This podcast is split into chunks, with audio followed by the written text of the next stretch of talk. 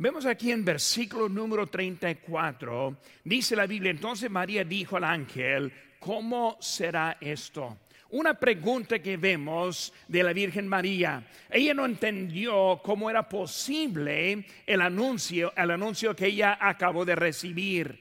¿Y cómo pensamos en ese, en ese anuncio y esa pregunta? Vemos que el número, la, primera cosa es que él fue un plan para su vida. Y vemos que María no entendió el plan que Dios tuvo para ella en ese momento. Vemos aquí en versículo 26 dice, al sexto mes el ángel Gabriel fue enviado por Dios a una ciudad de, Galilea llamada Nazaret, a una virgen desposada con un varón que se llamaba José de la casa de David y el nombre de la virgen era María. Vemos que Dios tuvo un plan y nosotros en el tiempo de Navidad entendemos de ese plan. Pero vemos que ese plan en realidad fue un plan desconocido. Ellos nunca habían oído de un evento como el evento de la Navidad. Y cuando pensamos en ese plan, ese que tuvieron, vemos que el plan fue desconocido primeramente para José. Busquen conmigo, por favor, el libro de Mateo capítulo 1 y vamos a ver un poco de la historia también de José. Y vemos aquí en Mateo, en Mateo 1 que fue una verdad, pero una verdad descubierta. Y el versículo 18 dice, el nacimiento de Jesucristo fue así. Estando desposada María, su madre, con José, antes que se juntasen, se halló que había concebido del Espíritu Santo. José su marido, como era justo y no quería infamarla, quiso dejarla secretamente. Vemos que fue algo pasando y fue algo desconocido. ¿Embarazada? ¿De veras? ¿De veras ella ahora está con algo del Espíritu Santo? Y su pregunta fue también, ¿cómo será esto?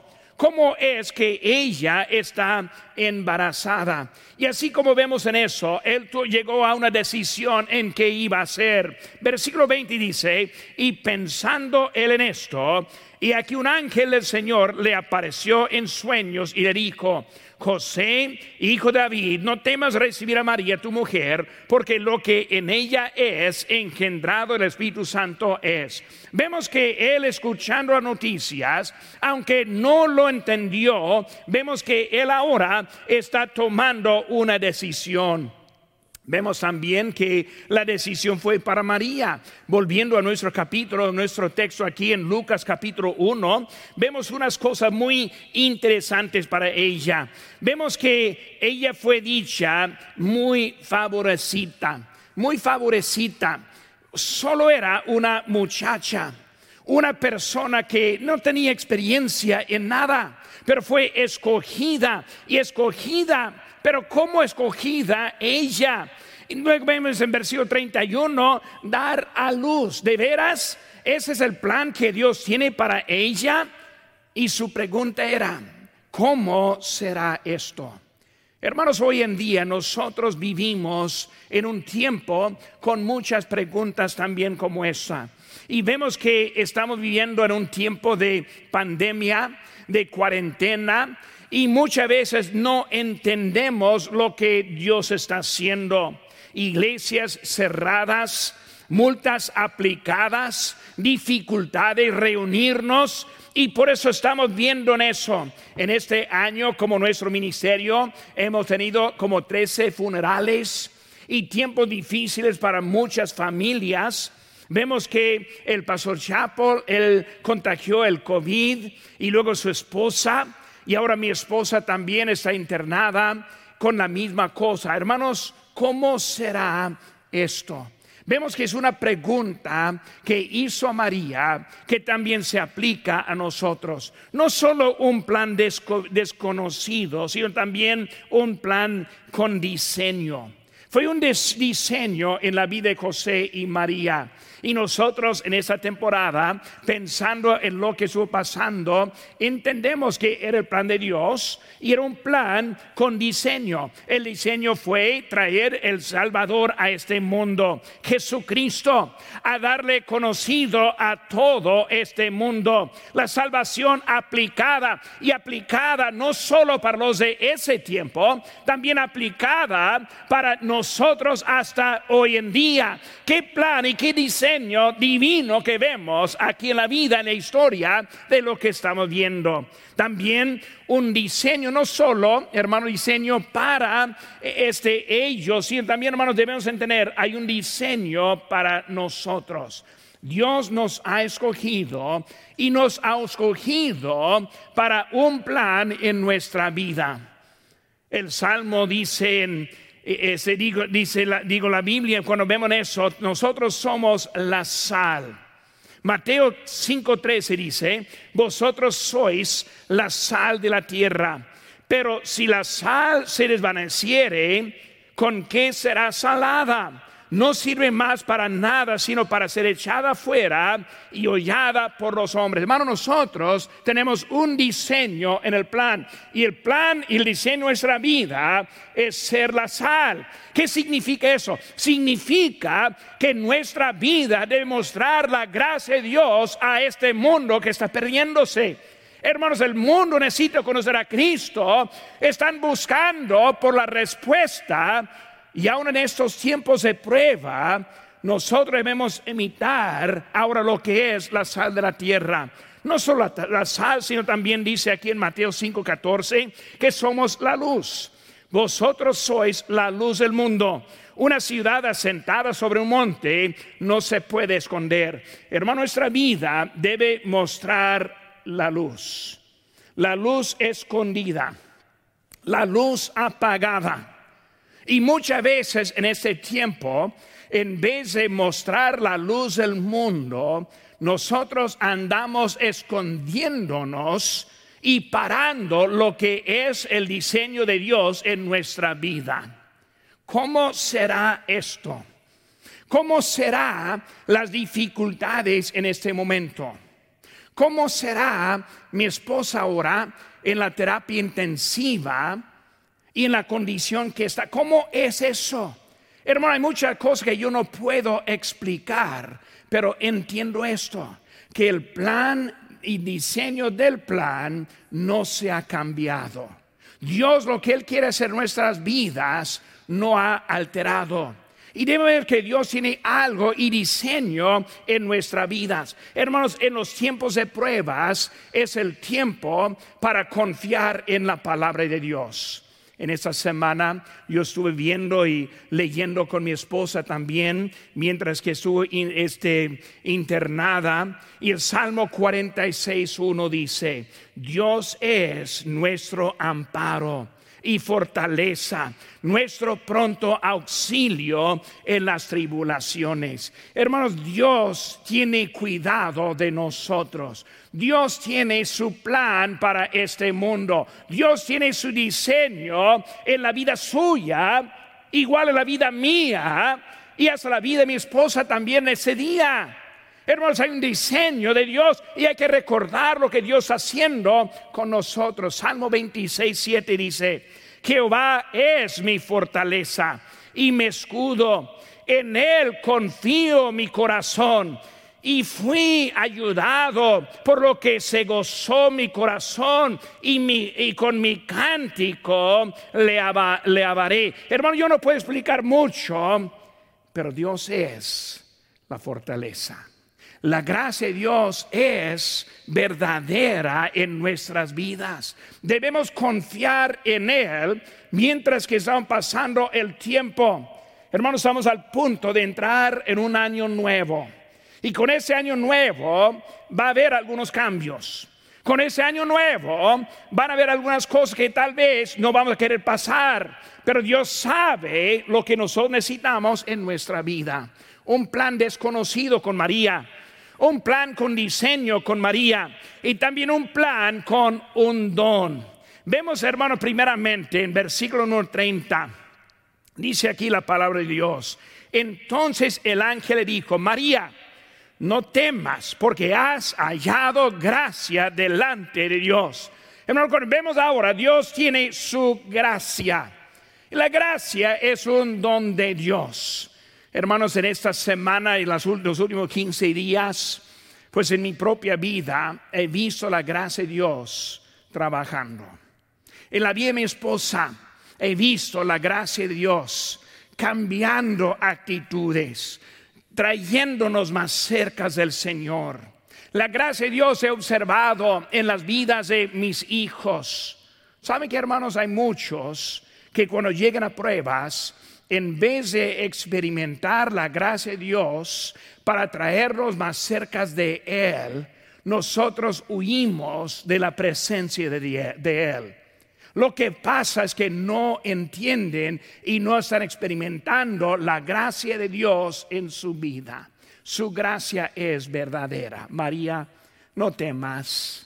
Has hallado gracia Dios está contigo. Dios te va a pasar de donde estás ahora hasta donde yo te voy a poner en el futuro. Y hermanos, en este momento deben tener ahí un don de que Dios nos ha dado. Ese don es la gracia de Dios. No solo la gracia, sino también vemos versículo 3, dice, 31, dice, será grande. Ahora lo que está pasando será grande. Jesucristo llegando es algo grande. Dios está haciendo nuestra vida, hermanos, es algo grande que Él va a mostrar su poder en nuestras vidas.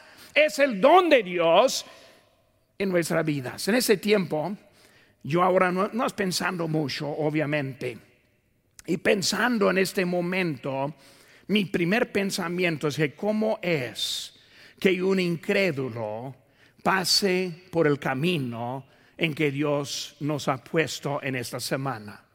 ¿Cómo es que puede pasar sin tener una iglesia con las muestras del amor, los detalles, las llamadas, los textos? Con el pastor, con el pastor Chapo, que está ahora hablando el hospital y haciendo muchos arreglos para nosotros en este momento. ¿Cómo es que puede pasar un tiempo sin Dios en la vida? Hermanos, es algo, es un don de Dios, que tenemos su gracia, que es algo grande. Y últimamente, hermanos, fue un Salvador presentado. Hermanos, vemos que nosotros tenemos una vida hermosa en nuestro futuro, que es el cielo por toda la eternidad. Por ejemplo, hemos visto este, que nosotros tenemos algo este, en nuestra vida, también hermanos, turbada con las palabras. En versículo 29 de nuestro texto dice, más ella cuando le vio se turbó por sus palabras y pensaba qué salutación será esto. Cuando pensamos en lo que era turbada, significa asustada. No sabía qué pensar. Y cuando llegan pruebas en nuestra vida, muchas veces no sabemos qué pensar. No tenemos esa seguridad al momento porque nunca hemos pasado por este camino anterior. Vemos con ella, ella pensaba, pensaba en qué? Pensaba en la situación. Hermano, pensar ayuda. Piensa antes de tomar una decisión. Yo siempre cuando pienso la palabra pensar, mi hijo Cristóbal llega a mi cerebro. Ese niño, cuando fue niño, adolescente, pues él siempre andaba haciendo cosas sin pensar. Y yo, lo llevé a varias veces al hospital porque él no pensó e hizo algo equivocándose. Pero hermanos, yo siempre decía a él, Cristóbal, piensa. Cristóbal, usa el cerebro que Dios te ha dado y piensa antes de actuar. Pero lo que pasa muchas veces no pensamos. Muchos hacen decisiones sin pensar. Vemos que María tomó el momento para pensar. Pensar es para buscar la paz. Pensar para buscar la dirección de Dios. Mientras que piensa, le damos tiempo a Dios a hablar. ¿Cuántas veces toma decisiones sin esperar la voz de Dios? Nos cambiamos de ubicación.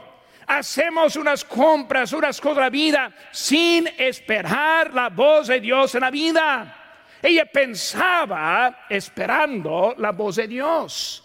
Vemos también, hermanos, mientras que está allí, eh, Dios le habló, le habló con los ángeles. Hermanos, Dios nos habla por su palabra. Si escuchamos ahora, Él nos va a hablar a través de este mensaje. Dios quiere comunicar con nosotros, pero nosotros muchas veces no, pensamos, no esperamos. Y me imagino que en este momento hay algunos que deben estar sintonizando, que tal vez están viendo un partido de fútbol o tal vez haciendo otra cosa en ese momento en vez de estar dispuesto para que el Señor hable a su corazón. Dios nos habla mientras que estamos en la voluntad de Él. De él. Hermana, situación con ella, embarazada, confusión, no teniendo, no teniendo ejemplo, no sabiendo qué hacer. En nuestra situación, hermanos, en esta pandemia, la confusión en la política, en las enfermedades, ¿cómo será esto? También vemos, hermanos, presentó una oportunidad a ella. Versículo 30, entonces el ángel dijo, María, no temas, porque has hallado gracia María, una oportunidad te ha llegado. María, algo que te va a ayudar en este momento. Fue la voluntad de Dios en ese momento.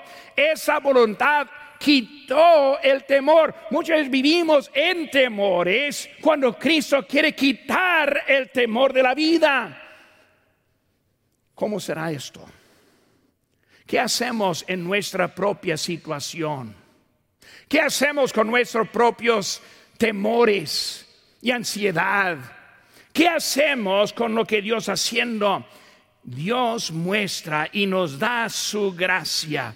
Ella pensaba en la situación, eh, fue presentado con una oportunidad y también produjo un cambio. Versículo 31 dice, y ahora concebirás en tu vientre y darás a luz un hijo y llamarás su nombre Jesús. Un cambio.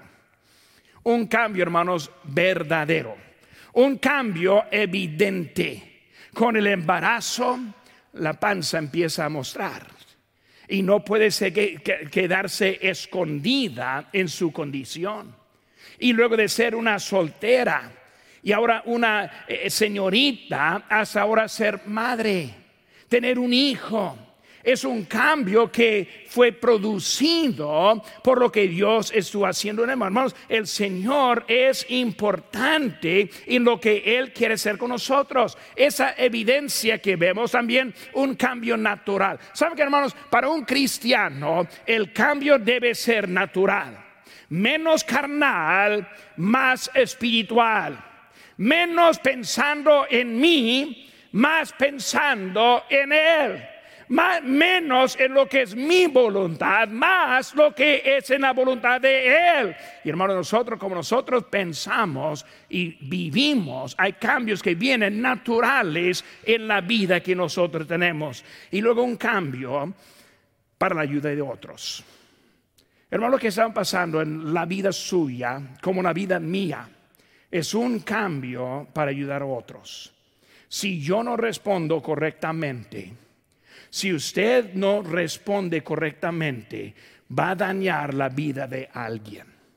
María, estás aquí para traer un mensaje, un salvador, algo cambiado, algo natural, algo evidente y algo que va a ayudar hasta todo el mundo. Tercera cosa, hermanos, fue un propósito para el mundo. Versículo 32 dice, y será grande y será llamado Hijo del Altísimo.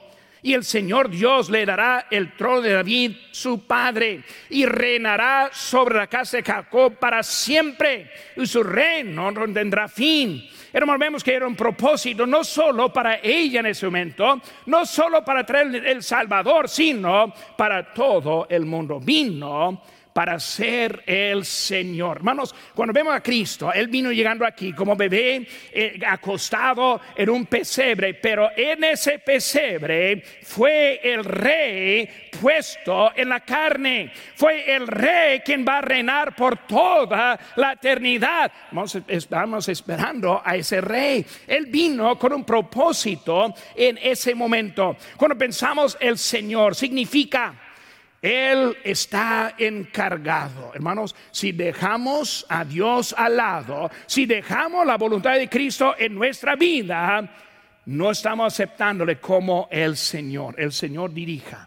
El Señor guía, el Señor me muestra mi camino. Yo no relajo en mi propia opinión, en mi propia, propio juicio, sino en lo que Dios quiere hacer en mi vida. El Señor es importante ese Señor.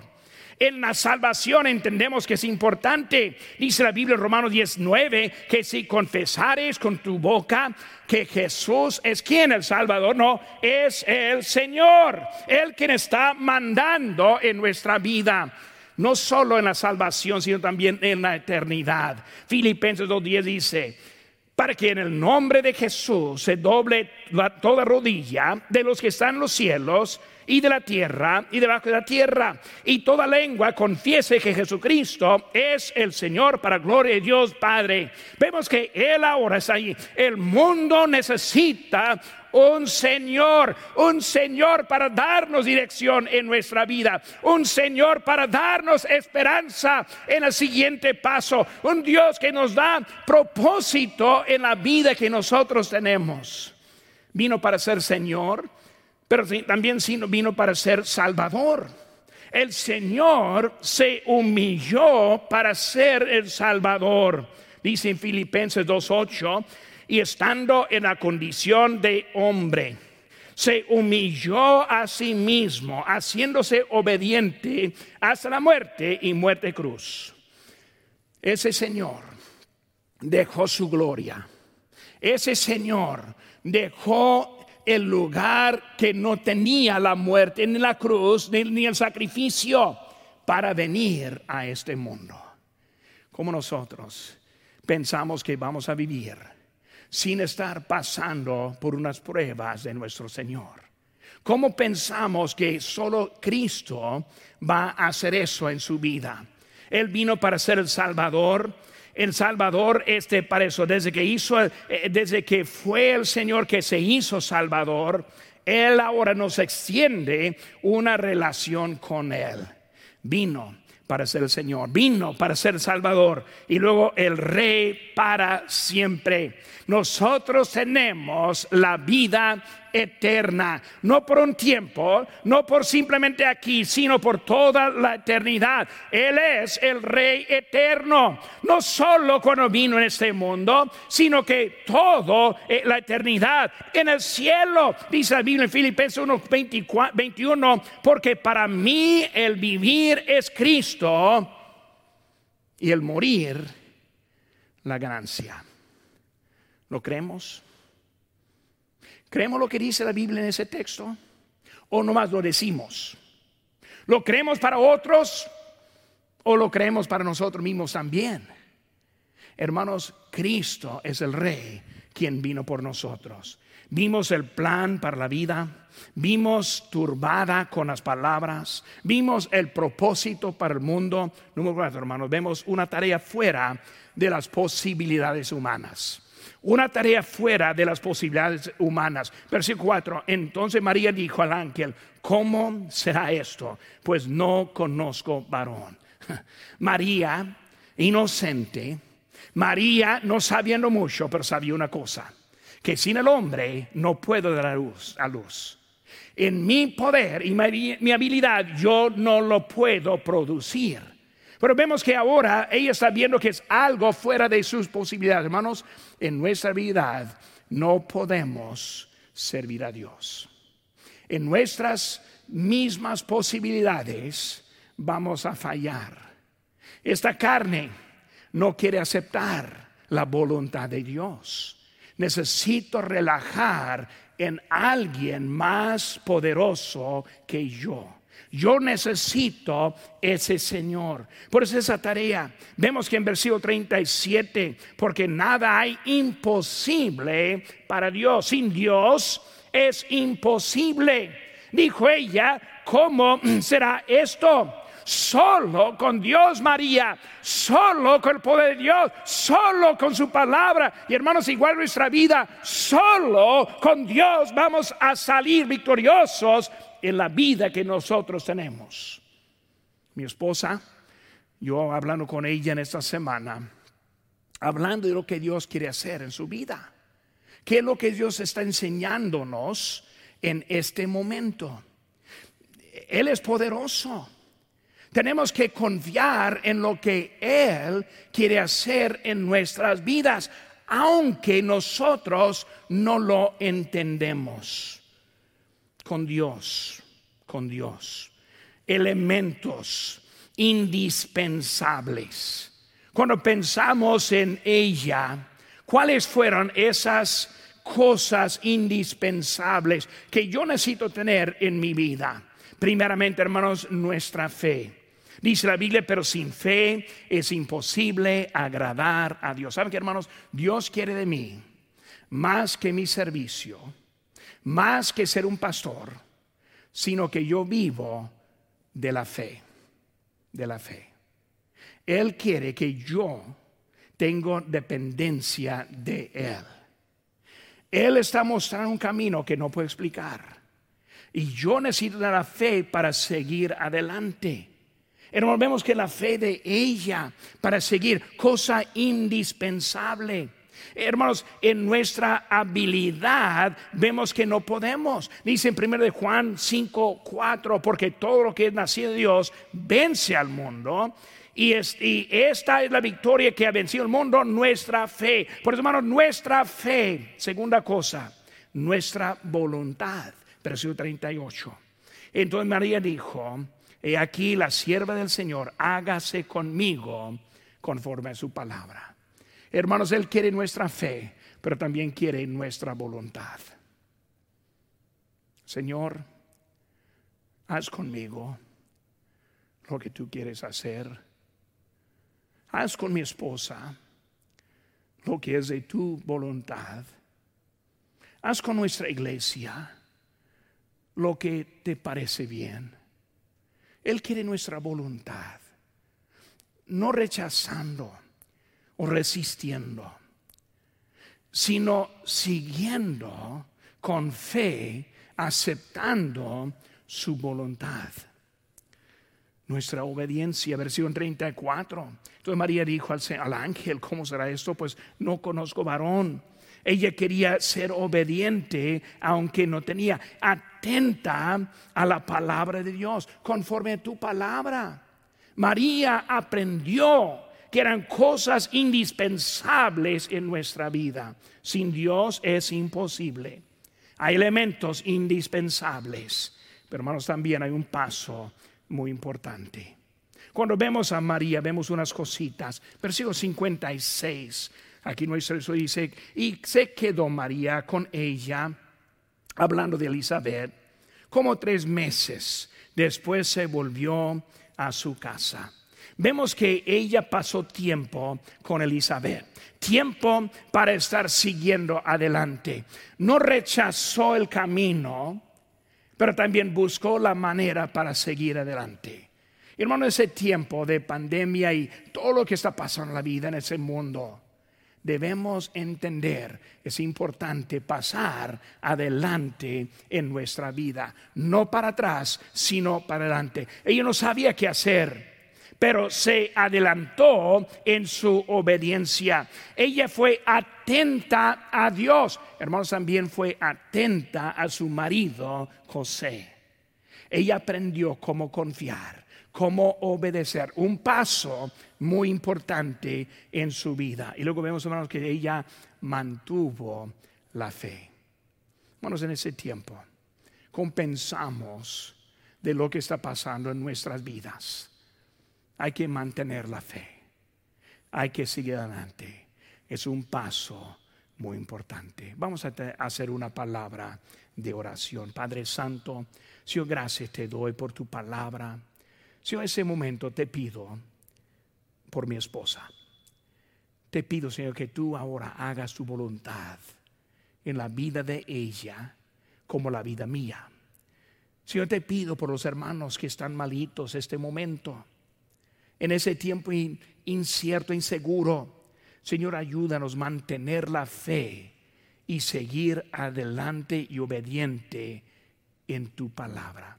Gracias por todo, en tu nombre precio, lo que te pedimos. Amén.